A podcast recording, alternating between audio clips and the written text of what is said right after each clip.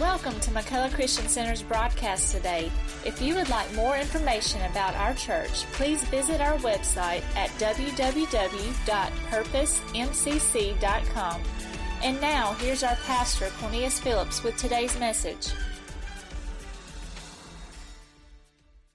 I want you to take your Bibles tonight and turn with me, please, to the book of John again. John chapter 15 tonight. Uh, and this is the final series on on uh, the seven I am statements of God, the series of the seven statements of God that we've done one series per Wednesday night, and the series has lasted for 14 weeks or something like that. So, anyway, uh, this is the final uh, one of those statements that Jesus talked about uh, thus far, we've talked about uh, the first one that we dealt with was Jesus uh, was the bread of life. And I told you uh, several weeks ago that each one of these statements, you know, we, we tend to sometimes we talk about these things, but we fail to get the, the full uh, impact of what they were saying. And each one of these statements is, is centered around relationship and the character of, of relationship with Christ. For example, when Jesus said, I am the bread of life, now we know that, that he was talking about I am that that you partake of me and it will bring life to you. But in that we see that Jesus was saying, I am your provision. I am the provision that you need that will sustain not natural life, but spiritual life. And the second one that we talked about was Jesus said, I am the light of the world. And in that statement, Jesus was saying, I am the revelation that you need in order to live life to its fullest. Doesn't mean that he was saying, I'm the revelation that you need so that you can go on vacation every week and live life to the fullest in the Caribbean. But he's saying, I, I am the revelation that you need that will give you the ability uh, to live the God life to its fullest extent. Then the other one, one was, I am the door. And Jesus was simply saying, I am your access. Amen. There's not another access. I'm your access. So you see, all three of those provision, revelation, and access has to do with, revel, uh, with relationship to Jesus Christ being close to Him and knowing I, I need to know that He's my bread. I need to know that that uh, He's the light of the world. I need to know that He's the door. And then the uh, fourth one that we talked about was Jesus said, "I'm the good shepherd," and and what He was talking about there was, uh, "I'm your I'm the one that will guide you." And I'll guide you into whatever you need. I'll guide you into places of peace. I'll guide you into good, good uh, pastures. I'll take care of you. And then the other one was uh, the resurrection and the life. And in that we see our hope. We can have peace in the middle of all the struggles that we're going through because we know that Jesus is the resurrection and the life. And then uh, he said, I am the way, the truth, and the life. And through that, that gives us peace, knowing that that when we serve Him, uh, He is the way that we need to go. He's the truth that will lead us there, and He is the life that we'll receive by coming in to that way. So it brings peace to us. And tonight, the final one that we're going to talk about is where Jesus said in John chapter 15, He said, I am the vine. And this is relationship.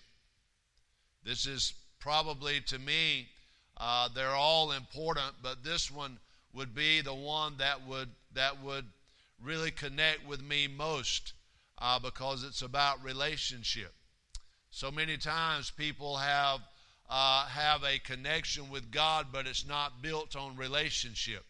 It's built on experience, or it's built on the doctrine of a church, or it's built on how grandma and grandpa did it.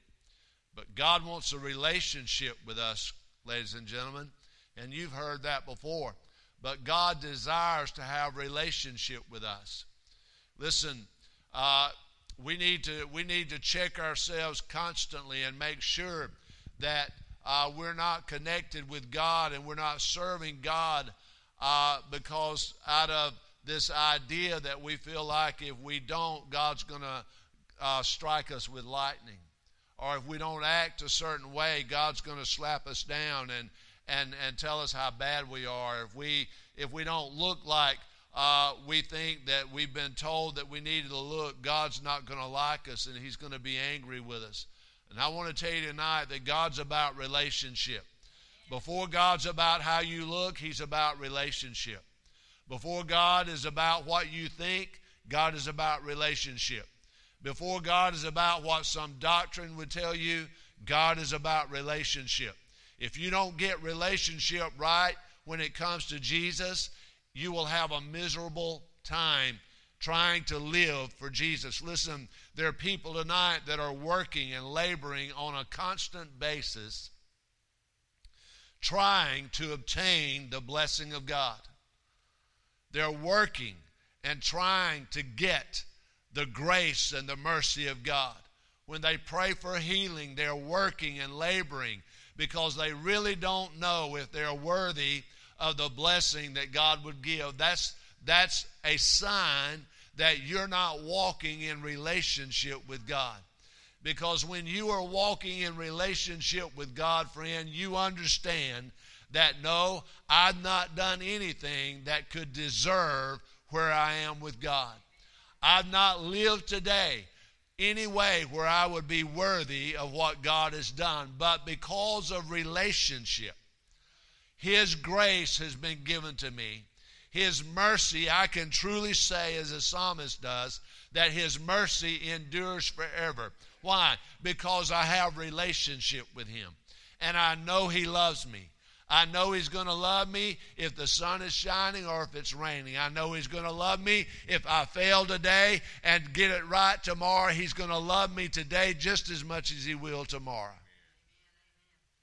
Listen, when you walk in relationship with Jesus, you'll walk out from under the condemnation that comes without relationship.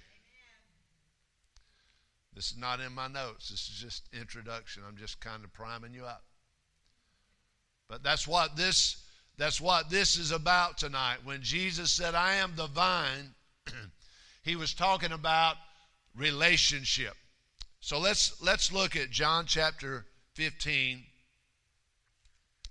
and uh, we want to just begin with verse 1, John chapter 15, and I'll look with me starting at verse 1. Jesus said, I am the true vine, and my Father is the husbandman. Every branch in me that beareth not fruit, he taketh away, and every branch that bears fruit, he purges it, that it may bring forth more fruit. Now you are clean through the word which I have spoken unto you. Abide in me, and I in you, as the branch cannot bear fruit of itself, except it abides in the vine. No more can you, except you abide in me. I am the vine, you are the branches. He that abideth in me, and I in him, the same bringeth forth much fruit. Everybody say, much fruit.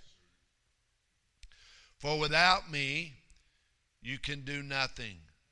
If a man abide not in me, he is cast forth as a branch and is withered, and men gather them and cast them into the fire, and they are burned. If you abide in me and my words abide in you, you shall ask what you will, and it shall be done unto you. Herein is my Father glorified, that you bear much fruit, so shall you be my disciples. Notice that Jesus said, Herein is my Father glorified, that you bear much fruit. How's the Father glorified? By the fruit that I bear. That's how I bring glory to Jesus. By the fruit that I bear, that's how I bring glory to Jesus. Not me standing on one leg with two hands raised in the air with my mouth wide open. That's not how I bring glory to Jesus. But when I bear fruit, when I bear fruit, how do you bear fruit? What, what, what is he talking about bearing fruit? You reproduce who you are. Every fruit tree is known by the fruit that it bears. And I reproduce the fruit of Christ. When, when Jesus is on the inside of me, I can't help but reproduce Christ. If Jesus is not inside of me, then I can't help but reproduce the devil. Because you either got Jesus on the inside or you got the devil. There ain't no, there ain't no uh, dust dark here. It's either dark or it's daylight. Amen. So, Jesus said, Herein is my Father glorified that you bear much fruit, so shall you be my disciples. Now that's pretty pretty strong words there. He said you either uh, uh, going to bear much fruit and bring glory to my Father, or you're not my disciples. And as the Father hath loved me, so have I loved you. Continue ye in my love. If you keep my commandments, you shall abide in my love, and even as I have kept my Father's commandments and abide in his love, these things have I spoken unto you, that my joy might remain in you, and that your joy might be full. Amen. Amen. Now, let's let's look at this. They say, and, and I've been looking at this, that uh, the practice of uh, viticulture. Anybody ever heard of viticulture? Y'all don't know what viticulture is? Okay, we'll go home and study and come back and we'll do it. Viticulture is the the the the study of and the process of working with vineyards or vines. It's viticulture. It's it's it's uh, it's like we would say agriculture. Uh, agriculture is working with agricultural products such as soybeans and cotton and stuff like that. Well, viticulture is the, the work uh, of producing uh, vines, grapevines, and things like that. But they say, I just told y'all that because I, I didn't figure y'all know anything about it. It really made me feel good that I knew that and nobody else knew it, okay? Nikki, did you did you know that? Man, I thought I could be the smartest one here tonight. Sister Nikki knew it. nah, but anyway, they say that this work with with vines and with with vineyards, grape producing vines, is probably one of the most labor intensive areas of of agriculture or, or this type of farming that you can you can get in. Uh, it requires vine vineyards and vines require a great deal of attention and time and work. Uh, they say that that when a when a, a young vine is planted in the soil, that for the first three years of that young vine's life, that it is not permitted to bear fruit. But during the, the first three years of the growth of that vine, it is, it is pruned, it is cut back drastically. That, that they cut it back, they prune it uh, on a regular basis. And doing this allows uh, that vine to develop a, a, good root system. It allows that vine uh, the life and, and uh, uh, the, the uh, strength of that vine to grow.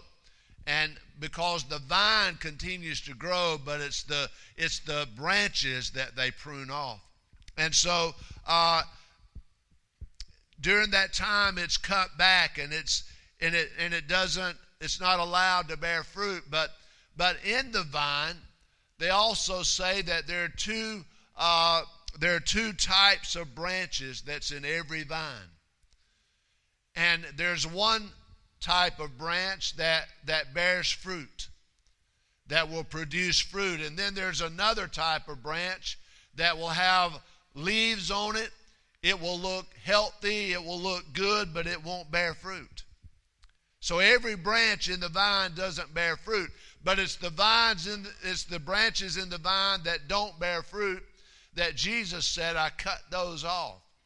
Now jesus was talking to a group of people in John chapter 15 that knew a lot about vines and vineyards because that was one of the main agricultural crops in that area was vines and vineyards. So they knew exactly what Jesus was talking about when he was talking about a vine. And Jesus said, I am the true vine, and my Father is the husbandman. And every branch in me that bears not fruit, he takes away. And every branch that bears fruit, he purges it, that it may bring forth more fruit. I want you to notice something there that Jesus said, I am the vine, meaning this I am the one that you need to be attached to in order for you to produce what I've called you to produce. So, with that picture of the vine, Jesus is telling you and I tonight that that I am I am your source. I am the one that you've got to be attached to because if you're not attached to me, you cannot draw the strength and the life that the vine supplies to the branches. Listen, the vine is not dependent upon the branch but the branch is dependent upon the vine. That branch can be cut off, and when it's cut off and disconnected from the vine, it won't be but a few hours, it will begin to start to wilt. The leaves will begin to crumble up and it will begin to dry up. But what does that vine do? That vine continues to grow. And that's what Jesus was Jesus will not be diminished by cutting off a, a branch. And I want you to know tonight that you and I will find our strength in the vine and connected to the vine. And he said this He said, Every branch in me that bears not fruit, he takes away. And, and we understand that. We understand that if it's not bearing fruit, it needs to be purged, it needs to be uh, pruned off. We understand that. We can accept that real good. But notice what he said, and every branch that beareth fruit, he purges it, that it may bring forth more fruit. So, what that's saying, guys, is that you and I, even though we're bearing fruit, doesn't mean that we're going to slide through life with no problems. You see, get get this picture that of, of a man with those little snippers on a vine and he's trimming and this this branch has got beautiful grapes on it but he comes in and he begins to cut away some of the excess leaves on that branch and all that because listen every branch that loses an excess leaf allows the grapes to draw more strength from that branch and from that vine. so every time God comes into your life with a pruning scissors and cuts something away, He's saying, I'm cutting this away from you because when I cut this away from you, it will allow the strength of the vine to go to the fruit instead of the excess limbs. Do you understand what I'm saying? Years ago, uh, Judy and I, I, I include her in that, but it was mainly my goofy idea. But we had this idea that we were going to plant about three acres of okra. And uh, and we did. I, I planted it. Who said that? Sister Nikki, you on a roll. You just about lost it right there now. but no, no, it was it wasn't Judy's idea. Uh, but we planted that okra, and and man, we had we had a patch full of okra, and boy, that stuff started producing, and uh, somebody told me said, "Now you you go down there and you break them limbs off the bottom of it and." break those excess uh, leaves off, and it will allow that okra to produce more and more. And, and man, we were doing that, and, and I was cutting okra every evening and every morning. And, uh, and you know, we were selling that stuff and making money. And, and after about the first uh, two weeks of it, uh, Judy said, I got to get up tomorrow. We need to go down and break them leaves off that okra. I said, Don't you touch that okra. I said, Let them leaves grow I said, because I about cut all the okra I want to cut for the next 20 years. And, and so I told her, I said, don't break nothing else off. I said, said, let them leaves suck up some of that strength so that stuff will slow down a little bit. And so, but you see, every leaf that was broken off of that, that stalk would allow more nourishment and more strength to go to the fruit that it was bearing. You can't eat the leaves but you eat the fruit. And the fruit is the most important thing. And so Jesus, uh, Jesus purges us. In other words, he, he, he is constantly working. His Spirit is constantly working in my life and your life because He recognizes that the excess that we have in our lives will rob us of the fruit that will bring glory to the Father. That's the reason that He allows us to go through some problems. You look at it as a work of the devil sometimes, but God is saying, I'm just using this to kind of purge some things out of you. I'm trying to get, listen, I'm trying to get that mindset out of you you look at it as that one at work that needs to be fired or that you need to go postal on and deal with them. And God is saying, No, that's not what I'm trying to do in your life. I'm using that individual to help you understand that you need to get control of your emotion. See, that's that purging and purifying process that God works in our lives. So everything that we go through, all the problems and the situations, if you understand, God's not trying to kill me. He's not trying to allow the devil to kill me, but God is just trying to, to, to rid me of all of that stuff that would draw strength away from the fruit that He's wanting to bring forth in my life. So, everybody say, Thank you, Lord, for these trials. I got a couple of you to do that. But anyway, that's, that's the gist of it. And then Jesus said, Now you are clean through the word which I have spoken to you. I read this today, and I said, You know what? Jesus said in, in the first two verses, he's talking about the true vine. He's talking about that his father's the husbandman. He's talking about that every branch uh, in, in, him that doesn't bear fruit, he takes away, and every branch that does bear fruit, he purges it. And, and then in verse 3, uh, uh, verse 4, he says, Abide in me and abide in, and I abide in you, because the branch can't bear fruit in itself. And I said, Man, uh, verse 3 looks like it was just kind of dropped down in the middle there. It doesn't really need to be there. It, it looks like it, it might have gotten out of place or something. Because he said, Now you are clean through the word which I've spoken to you. And but I got to thinking about it and I got to looking at it and, and I understand why that verse, verse 3, is there. Because Jesus had just said that if, if there's a branch that's bringing forth fruit, he said, I purge that branch so that it can bring forth more fruit. And then he said, Now you are clean through the word which I've spoken to you. After you're purged and after that excess is cut off, you're clean through the word.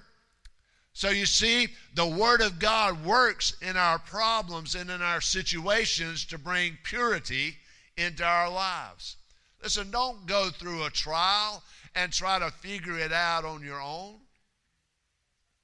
That's the reason the Bible says, in everything, by prayer and supplication, letting your requests be made known unto God.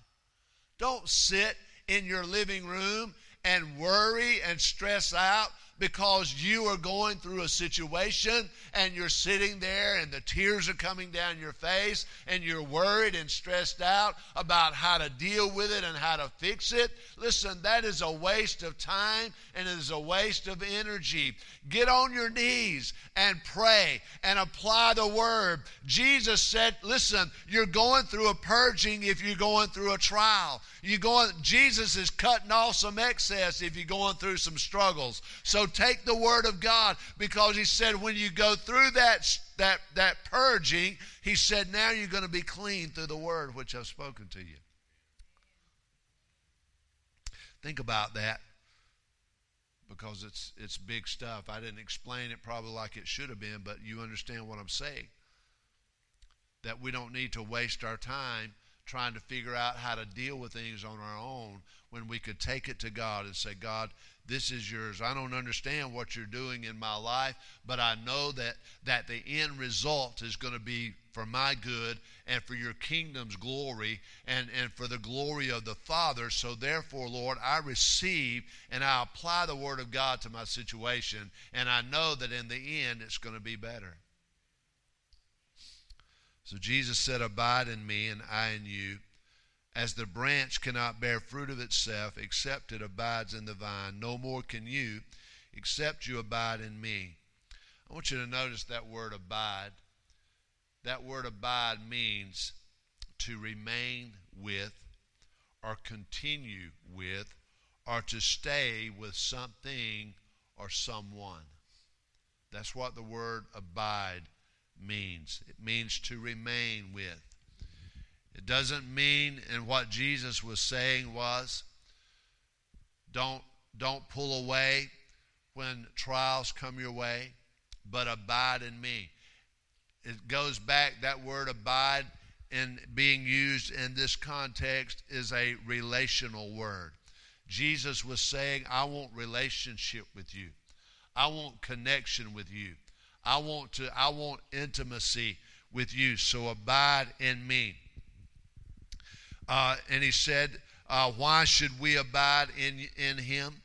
Because he said the branch cannot bear fruit of itself. Look at that and think about it. And we're talking about Jesus here, so don't get caught up in the vine, but you've got to understand the work of the vine in order to understand what Jesus is saying here. And guys, this is something that that we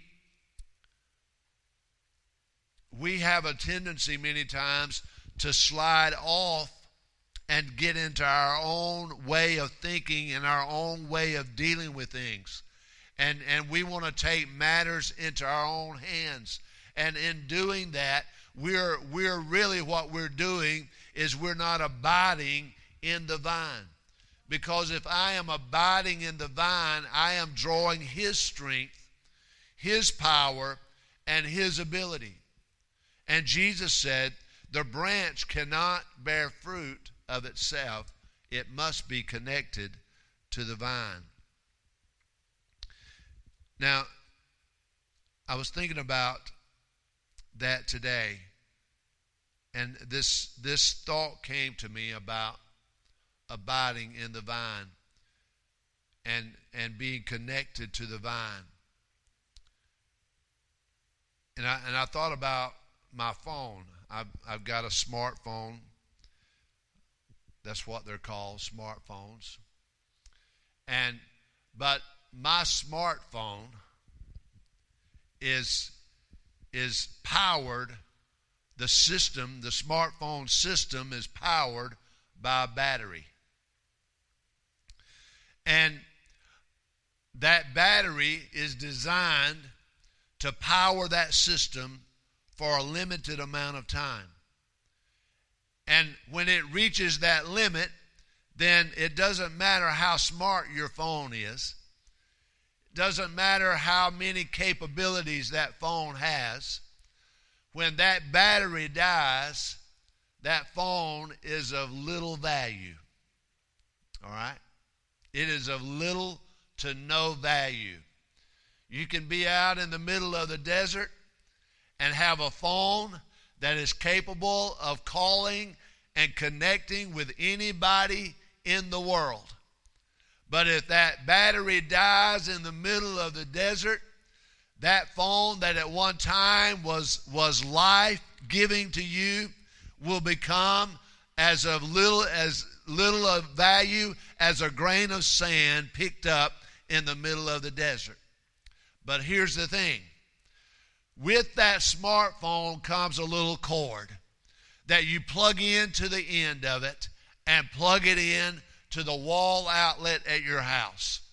And it is that connection that powers up that battery and charges that battery that enables that system to run and to be, and that's where the smartness comes from. The dumbness comes when I don't plug my phone up. Come on. You see, guys, we have a system in Christ that will empower us and enable us to do anything that we need to do. It is unlimited in power, it is unlimited in scope, it is unlimited in knowledge, it is unlimited in ability, it is unlimited in sight. It is unlimited in every way. But listen, if we don't connect ourselves to the source that brings life to us, then it doesn't matter how powerful heaven is, we have failed to tap in and to connect with the source of where all the power and the glory is coming from. I remember hearing my dad so many times. He would be in church and the power of God would be moving and the glory of God would be flowing in, in people's lives. And I, I remember Daddy would stand there and he would make this statement. He said, One of these days, I'm going to where this glory is coming from. He's there now. There's a source, guys, that you and I need to stay connected to. We need to abide in that source. And we need to realize that it's from there that we get our strength and our hope and our peace and our joy. That's where it comes from. Listen, when Jesus said, I am the vine, I am the true vine, really, when, when we just wash all of it down and get down to the very basics of it, is I believe that Jesus was was giving or saying this is the foundational principle of relationship. This is this is the this is the bottom line uh, of relationship uh, with with him. Uh, because what he was saying is that, that he was talking to christians guys now, he was talking about people that were connected to the vine. Now, the lost person is not connected to the vine. Am I right? So he was talking about people that were connected to the vine. He was talking about, some would say, well, he was talking about the Jews, uh, the Jewish people that were connected to the vine. That's, that's quite possible. But I think he was also talking about Christians uh, who were connected to the vine.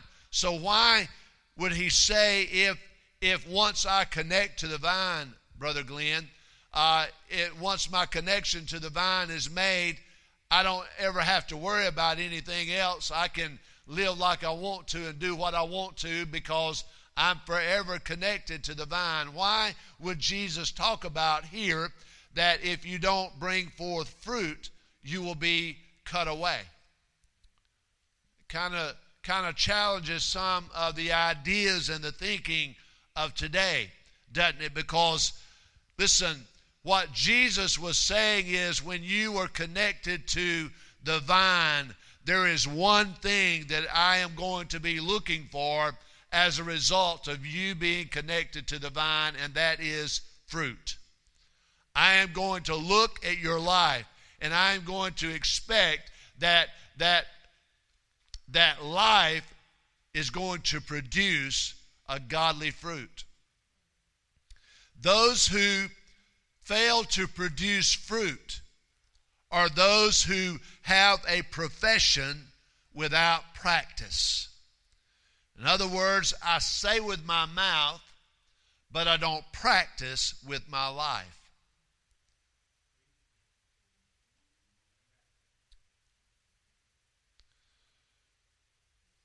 Listen, I can say a lot of things with my mouth. I can tell you tonight that I am a beautiful singer. I've got a voice that will blow you away.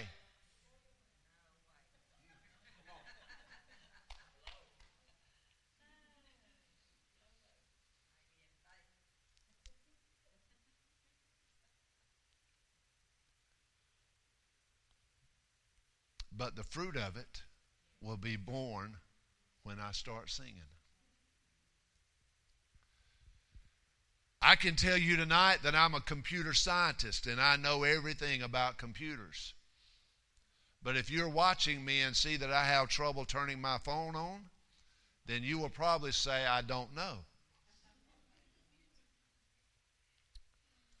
Or if you'll watch me sometimes in the office, when I go over to the office next to me and say, Brother, can you come over here and straighten this Mac out because it is not working right? And he comes over and says, Pastor, you need to do this. Nothing wrong with your computer. You see, what I'm saying is those branches that don't bear fruit have profession but lack practice. They have words that do not produce deeds.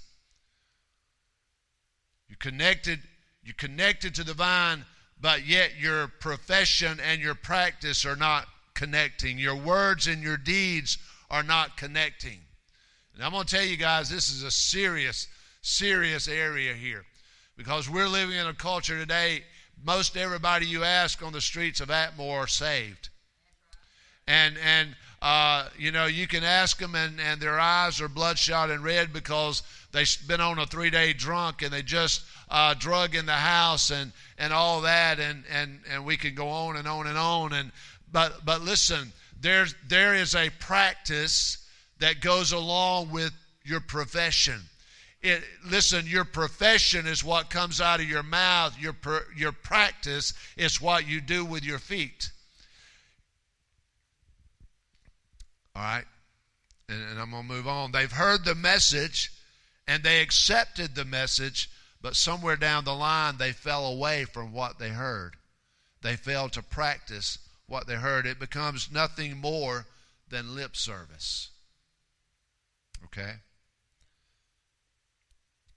And this, the importance of this to understand is that the branch fail, that fails to bear fruit becomes useless to the vine.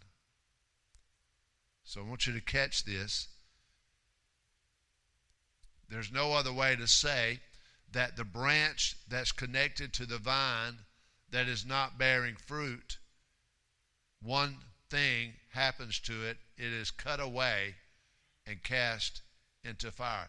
Listen, uh, and, and looking at vines and studying about vines a little bit, not only uh, did they prune them extensively, but Jesus said, I, I will cut those, those limbs that uh, are, are no good, I will cut them off. And in verse 6, he said, And I will gather them up and cast them into fire into the fire and they are burned the reason that jesus said that i will cast them into the fire is that during that time there were certain times of the year that that people were required to bring wood to the temple and the reason they were required to bring wood to the temple was in order uh, that the priest could use that wood to burn sacrifice and to offer sacrifice to God. So it was a part of uh, people's service that certain times of the year they would bring wood, uh, we would call firewood, to the temple. But did you know there was one kind of wood that they were told not to bring to the temple? It was the wood of a vine. It was a vine wood that they, that, that they said, don't bring this wood because it is of no value.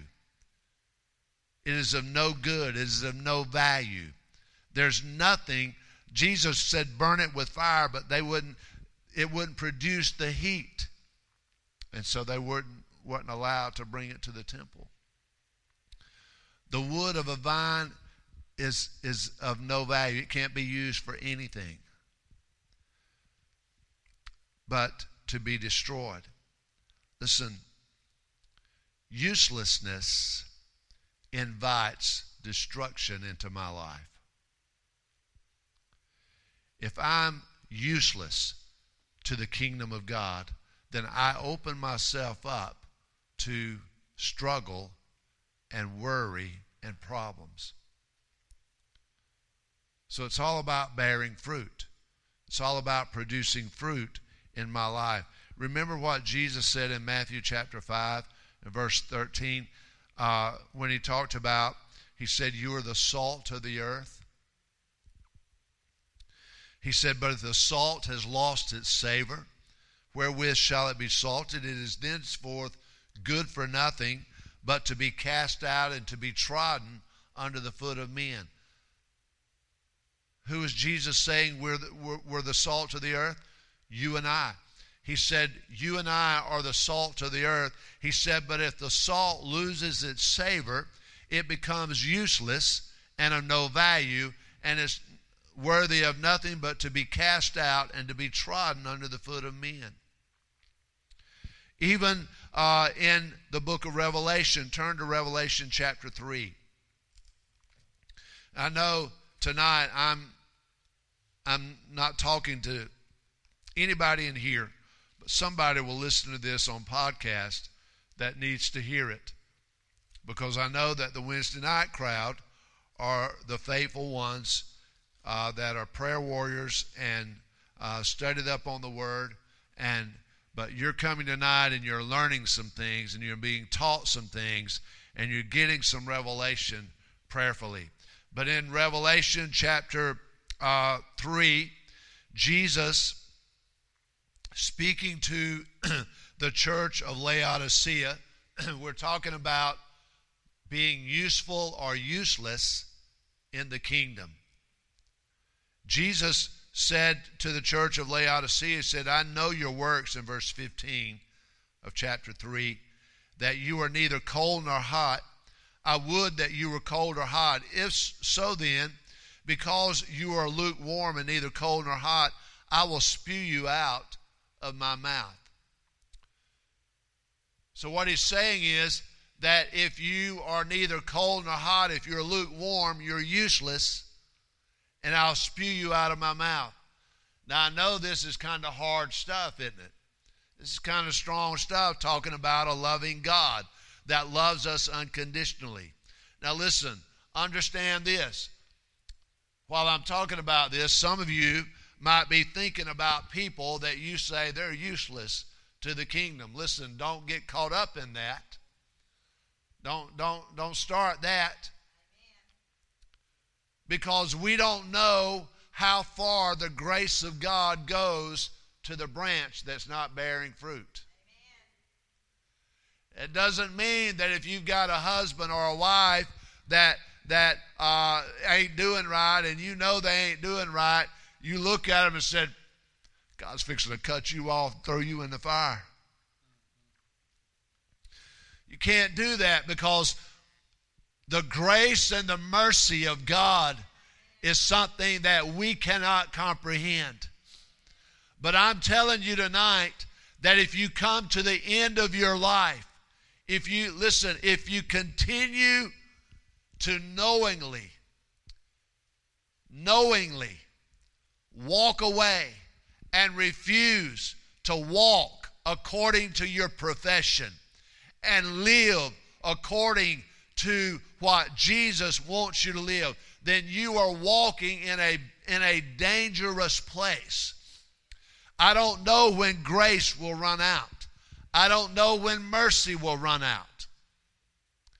But listen, understand this that God God will go to the very greatest and to the very farthest reaches to make sure that you bring forth fruit. But can I tell you this tonight? There won't be any fruitless Christians in heaven. It ain't going to happen. Listen, and, and I know that's a that's not a good message for the culture of 2017. But I'm telling you tonight, guys, that that when Jesus saves us and works in our lives, He does so in order that we would produce fruit. Notice in uh, verse 17, uh, what uh, Revelation 3, Jesus said this because you say, I am rich and increase with goods and have need of nothing, and know not that you are wretched, miserable, poor, and blind, and naked. I counsel thee to buy me gold tried in the fire, that thou mayest be rich in white raiment, that you may be clothed, and that he that the shame of your nakedness do not appear, and anoint your eyes with eye salve, uh, that thou mayest see. And he said in verse 19, As many as I love, I rebuke and chasten. Be zealous, therefore, and repent. So you see what Jesus was saying there is that you think, you say that everything is good. But the fact is, you're lukewarm. So the question that I want to ask myself tonight is God, am I bearing fruit in your kingdom? Is the fruit of my life bringing forth the fruit of the kingdom? Is my lifestyle, my attitude, my personality, uh, my character, is it bringing forth fruit for your kingdom? Will you be glorified in the way that I live? Now, I, I said a while ago, this passage of Scripture, I believe, lays out the, the governing or the foundational principles of our relationship with Christ. And I want to give you two things uh, about that, and we're, we're fixing to close. I got one minute. The reason I say that this passage of Scripture lays out uh, the foundational principles that govern our relationship with Christ because, number one, it shows me the danger of me having a static relationship or a relationship with Christ that does not move. A relationship with Christ that uh, has no growth in it, no development. So I need to ask myself the question is my relationship with Christ a what uh, is called a static relationship? That word static simply means it's not moving, it's not growing, it's not maturing. So, do I have a static relationship with Christ? And it can be compared to a baby that is born as an infant, that 20 years later, that baby has not grown any, it has not matured any, or anything. That's what it can be compared to. That would be a static relationship. Or a seed that is planted in the ground that burst open, that never grows, never, never matures, never comes out, never uh, produces leaves or anything. It stays in its baby stage. That is could be referred to as a static relationship. And that's what Jesus was talking about when he was talking about the branch that doesn't bear fruit. He's saying that is a static relationship. That is a branch that has shown no movement, it has shown no growth, it has shown no maturity, therefore, it is not producing fruit. So, it is cut away. Number two, it shows the other side. It shows a relationship with Christ, and that our relationship with Christ must be progressive. And what I mean by progressive is that my relationship with Christ must be consistently and constantly growing.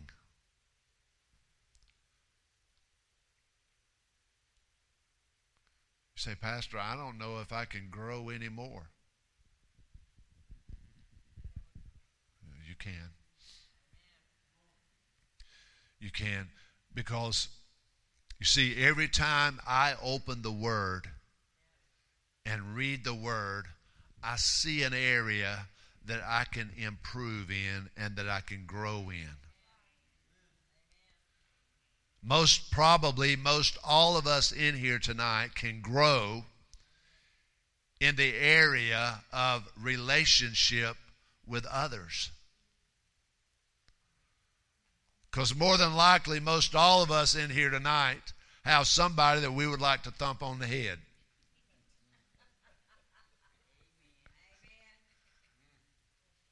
And then say, in Jesus' name. You see, you need to grow. You need you need to grow. yeah. We need to grow. You see, your relationship with Christ must be progressive. That, listen, you might not understand, realize this, but that is the reason that the anointing of God is moving so much in our services. That's the reason that, that the power of God, we could have a, a Southern gospel singing on Sunday morning and come in here and the power of God just, uh, just sweep through and mess the whole program up. You see, because the Spirit and the power of God moves in us and around us because it is through that anointing that you and I are growing and maturing. So you see my relationship, and that's what that's the other principle that Jesus was teaching in John 15 that your relationship with me has got to be progressive. It, it, it has got to be moving and developing and maturing. Listen, if I stood here tonight and had not matured from 1985, we would all be in bad, bad trouble. All right? And more than likely, if I had to be around you based on how you were in 1985, I would be in trouble.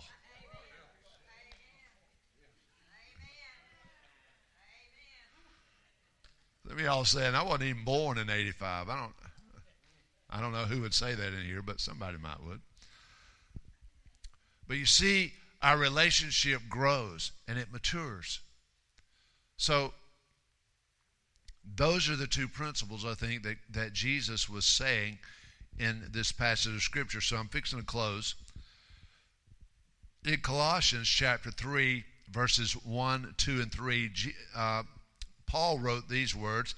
Uh, he said, If you then be risen with Christ, Seek those things which are above, where Christ sits on the right hand of God. If you then be risen with Christ, seek those things which are above, where Christ sits on the right hand of, the God, of God. Set your affection on things above. Verse 1 says, Seek those things above. Verse 2 says, Set your affection on things above and not on things on the earth, for you're dead, for you are dead, and your life is hid with Christ in God. So you see, if you notice there, those are relational words. Set your affection on things which are above. Seek those things which are above. Christ is all about relationship. And then the last one is stay connected to the vine. Stay connected to the vine. In Galatians chapter 5, verse 16 and 17 says, But I say, walk by the Spirit, so that you will not gratify or please the desires of the flesh. For the desires of the flesh are against the Spirit, and the desires of the Spirit are against the flesh. For these are opposed to each other to keep you from doing the things that you would do. So recognize there's a part, there's an old nature in you that's constantly pulling on you and trying to get you away from the source of your strength, the vine. All right? But Paul said, walk in the Spirit, and you will not satisfy or fulfill the lust of the flesh. That's in Galatians chapter 5, verse 16 and 17. I've heard people say, well, when you get saved, that old nature is gone. You don't have to worry about it no more. But apparently, I hadn't got saved yet because my old nature still wants to rise up every once in a while, and I have to keep it down. All right? That war that goes on. And that's what Paul was talking about here. He said, uh, For the desires of the flesh are against the spirit. When that old nature rises, that old flesh rises up and says, Hey, satisfy me, that is going against your spirit. And the desires of the spirit are always warring against the desires of the flesh. That's the battle that goes on uh, in uh, our lives. All right? So recognize uh, that's that's not that's not bad necessarily, because if there wasn't a battle there, if your flesh wasn't fighting against your spirit, then you wouldn't have anything anyway. You'd just be fleshly. All right? But because there's a battle there, the spirit is warring and the flesh is warring, and, and you've got to recognize the one that you feed the most will become the strongest. Amen. Go ahead and stand with us.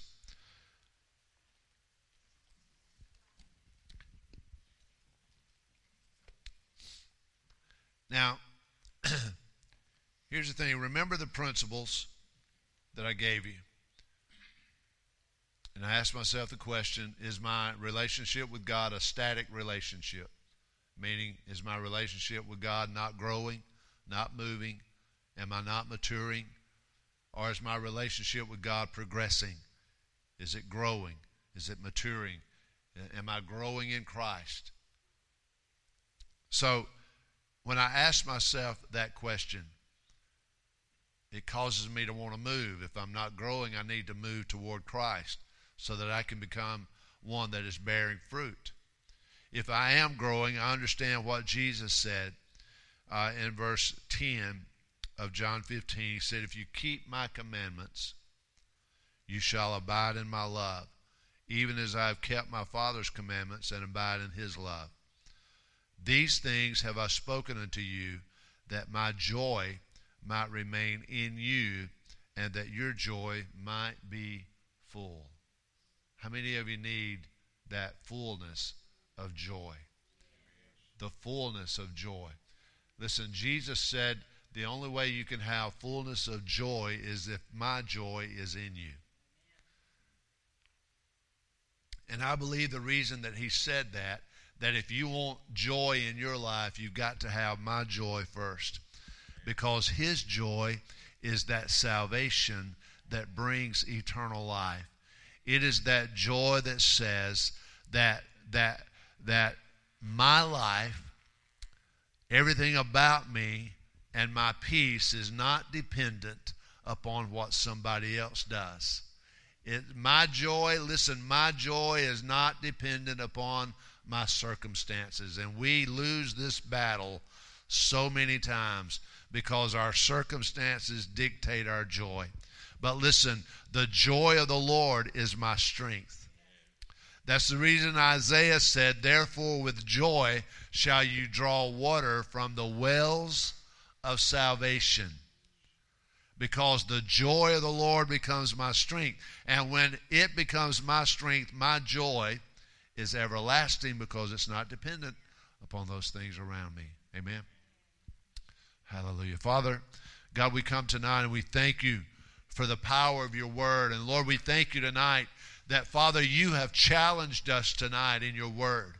Father, you, you have challenged us to look and to ask ourselves the question, Lord, about our relationship. And Father, God, that, Lord, uh, God, the, the big thing tonight is, God, that you've caused us to, to recognize the, the danger of becoming complacent in our walk with you. God, that we need to pray, we need to seek you, we need to we need to uh, study your word to grow and mature, Father.